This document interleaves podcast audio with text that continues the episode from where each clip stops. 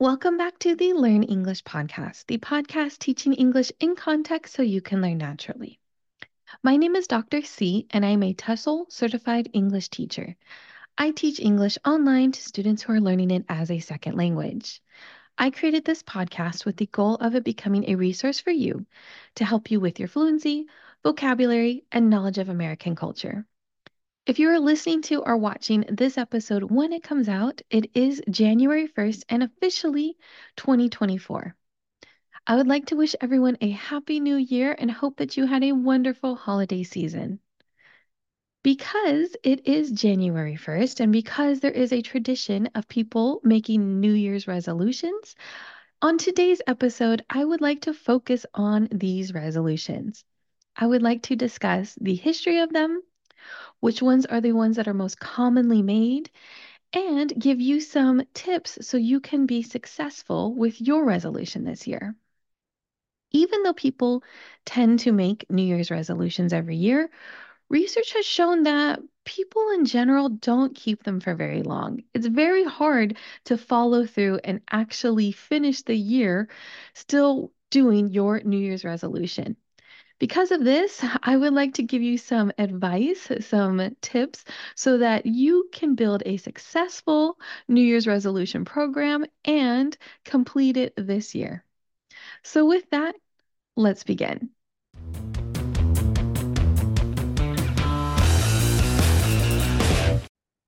With the beginning of the year comes the tradition of making New Year's resolutions. Now, these resolutions are goals or intentions that someone sets for themselves to change something about their life or to accomplish something in a given year. The tradition of making these resolutions is actually pretty old. It can be traced back 4,000 years to the ancient Babylonians. The Babylonians would make resolutions or promises to their gods. And this usually had to do with finances.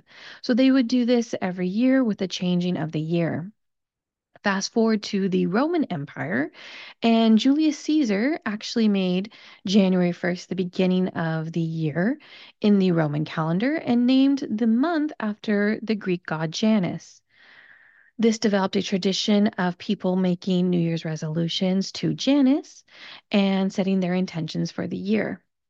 As the years and decades progressed, this tradition started incorporating more cultures and religions and spread really throughout the entire world. People when it came along to Christianity, would make intentions to increase their spirituality or their character or become more saint like, I guess you could say, more religious, act more in a uh, Christian manner towards other people.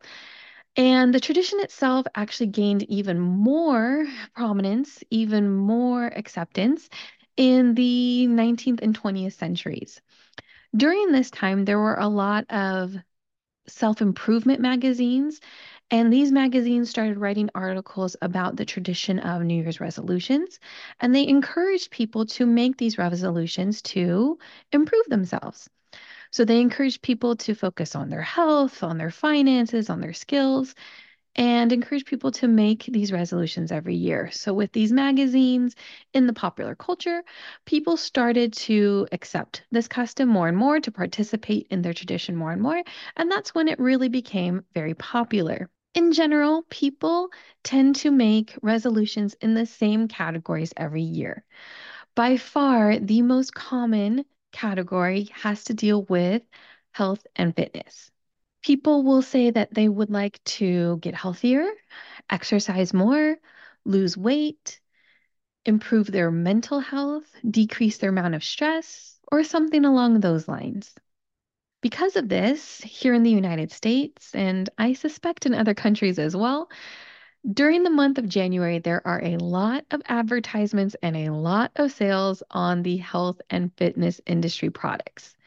For example, you will see advertisements for gym memberships, nutrition supplements, pre cooked meals that get shipped to your house so you can quickly cook them and eat nutritious food at home.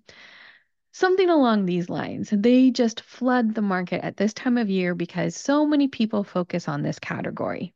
In the United States, the second most popular category deals with improved finances. About 38% of people who make a New Year's resolution fall into this category, and this would deal with getting more money. So maybe getting a promotion at work or changing careers to get a new job that would make more money.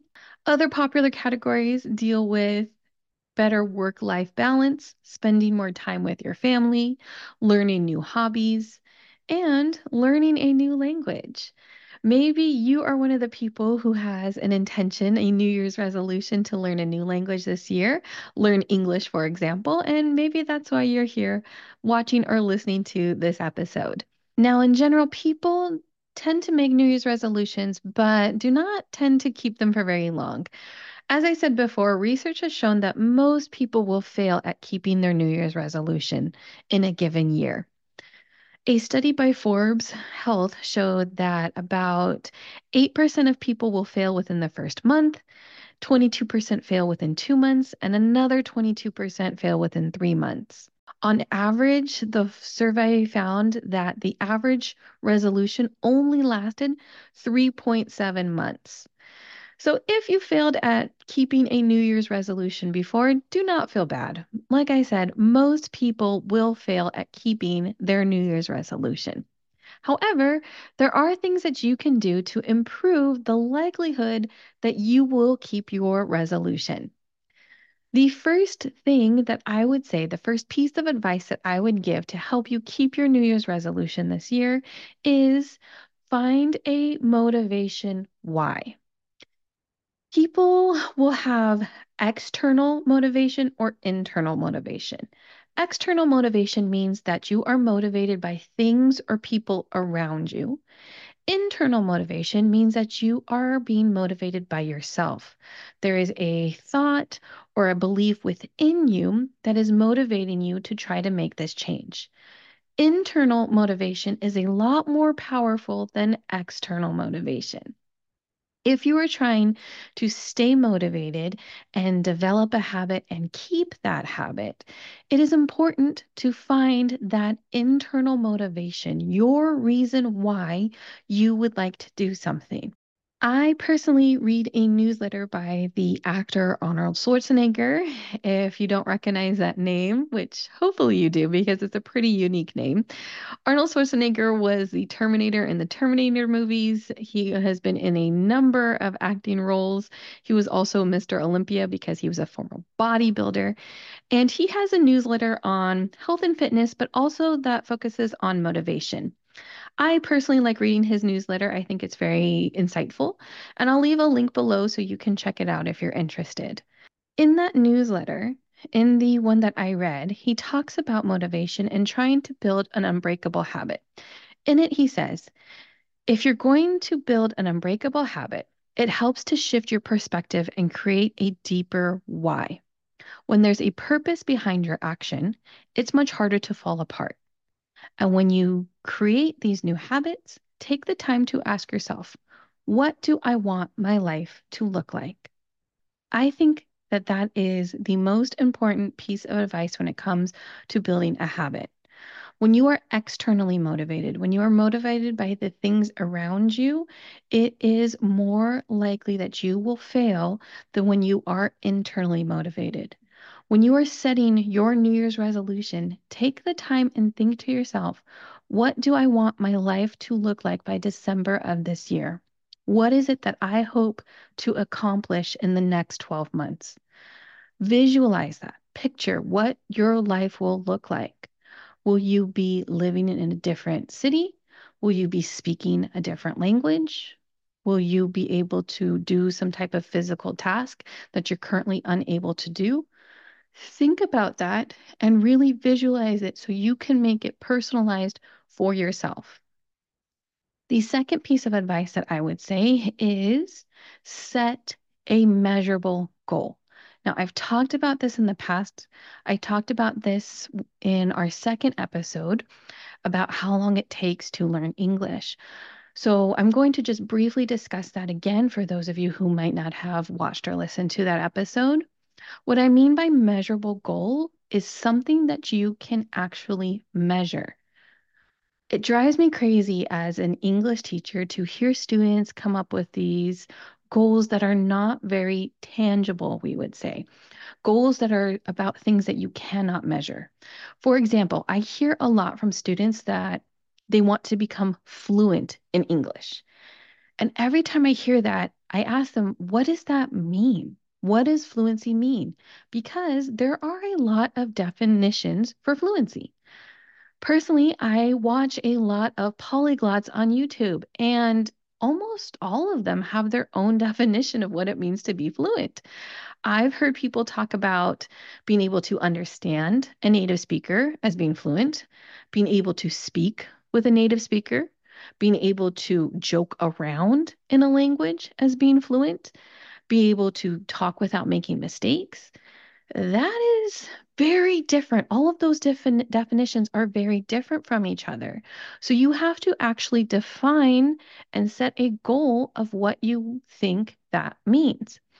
When you have a measurable goal, then you can actually set your intention and you can know if you are actually reaching that goal. If you just say, I would like to be fluent, and you don't know what fluency means and you don't really have a definition for it, you don't know if you're fluent. How can you ever tell if you don't know what that means? Instead, if you say, I would like to have a 30 minute conversation with a native speaker, then you can see if you can do that. You can have a conversation, you can time it, and you can see is it a 30 minute conversation? Or if you say, I would like to be able to understand jokes and joke around in this other language, then you could try watching a comedy. You could try watching comedians. You could try reading jokes online on social media, looking at memes and seeing if you understand them. Again, that gives you a goal, it gives you a measurable goal, and it gives you a way to check your progress and see if you are reaching that goal.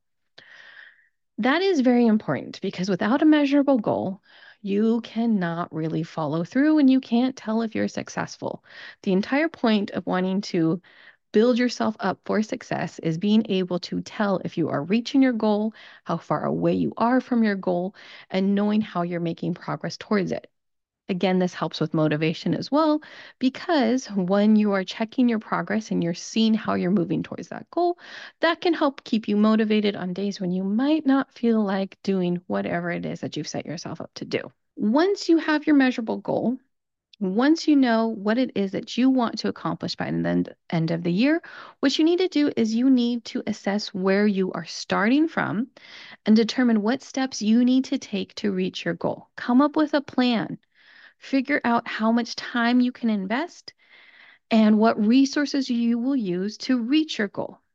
For example, let's say that your goal is to read a literature book written for native English speakers by the end of the year. What you need to do is determine what is your current reading level. Are you able to read native content currently? Or are you reading graded readers? Graded readers are things that are made for or adapted to people who are learning English. So the level is easier, the amount of vocabulary is a little bit smaller, and so it's easier to read. If you're starting there, then you know you have more work to do than if you're already reading native content. This isn't to get discouraged in any way. Everybody has a starting point, but you need to know where your starting point is so you know how much work you need to do, and also so you can use appropriate resources. If you're already reading native content, then you don't need graded readers, and that's not a resource that's perfect for you at this moment.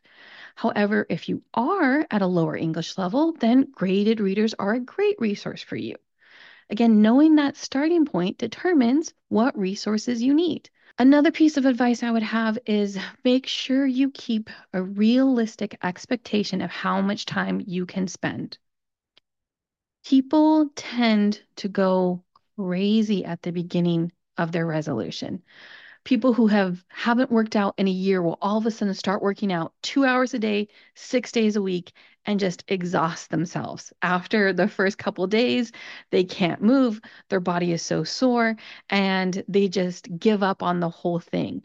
You don't want to do that. You don't want to go too extreme at the beginning and burn yourself out and lose your motivation to keep going. Have manageable expectations and have an idea in mind of what you can reasonably do in a day, in a given week, in a given month. For example, if you are busy and you're in school and you have a job and you have a family, don't tell yourself that you're going to study English for three hours a day. That's not reasonable. Tell yourself that you can study English for 20 minutes a day, that you're going to listen to one podcast a day, that you're going to read one newspaper article a day, something along those lines. Give yourself something that you can actually do. When you set too high of an expectation and you fail to reach it, you lose motivation and it's easy to just give up having that expectation that is more manageable, something that you can actually do, helps you succeed because you are able to actually do it every day.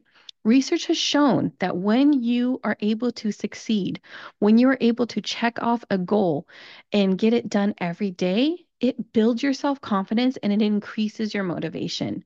So, have a reasonable goal of something that you know for sure you can do because being successful one day at a time builds more and more success. I've had students in the past tell me that they are going to write an essay in English every single day. And then when I see them again the next week for our next class, I ask them how their essays are going, and they'll say, Oh, I didn't write any. So they went from saying they're going to write an essay every single day, which personally I told them was too much, But they went from having that goal to doing absolutely nothing because when you fail at a goal, you tend to build more failure. You tend to get discouraged and let every day keep going on without changing your habits. So, your options really are to build success every day or to build failure every day, and you want to build success. I hope you found something interesting in this episode. A lot of people make resolutions. I have made them in the past. And a lot of people fail at keeping those resolutions, which is something I have also done in the past. If you are making a New Year's resolution to learn a new language, to learn English, then I really want you to be successful and reach your goals by the end of the year. I hope you found something that you can take from this episode and use it in the future. If learning English is your goal for this year, please remember that input is so important for you on your English learning journey. Input is when you are reading or listening to a language, and the amount of time that you spend doing these is directly related to your skills in that language. Reading and listening as much as you can will help you improve your English or any language that you're learning.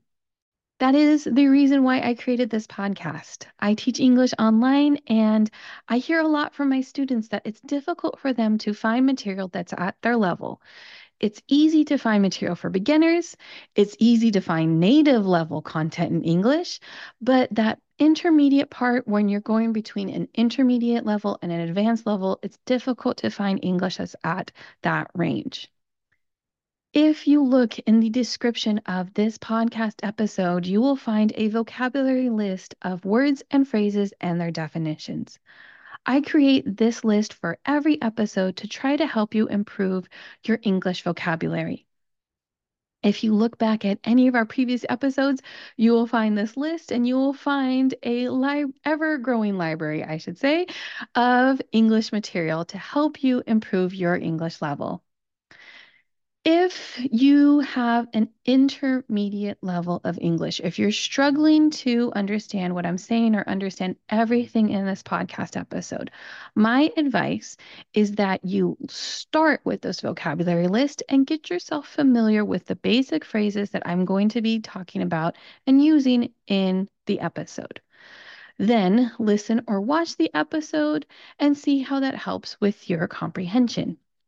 If you're watching on YouTube, there are captions. I would strongly suggest trying to watch the episode with English captions. Of course, it is always easier if you are listening or reading in a native language, but really try to push yourself and turn on the English captions. This helps with input because you are hearing the sound and you're also reading the words that are related to those sounds. That helps overall with your comprehension. Once you get to the point where you can listen to this episode without any captions, and then once you get to the point where you can understand everything, you really know that you have incredible listening comprehension skills and are very much on your way to fluency in English. If you are watching or listening to this podcast episode and you are enjoying it, please leave a rating on whatever app you are using. It helps us grow as a podcast, and I really appreciate it. You can also recommend it to a friend so we can grow our audience and more and more people can discover this podcast. You can also check us out on social media. We're at at Learn English Pod, and our website is learnenglishpod.com. If you have watched or listened all the way here till the end, I really appreciate it. I am so glad to be here with you on your English journey, and I am excited for what the coming year has in store for us. Reminder to like and subscribe so you don't miss our next episode when it comes out next week. And until then, keep learning English.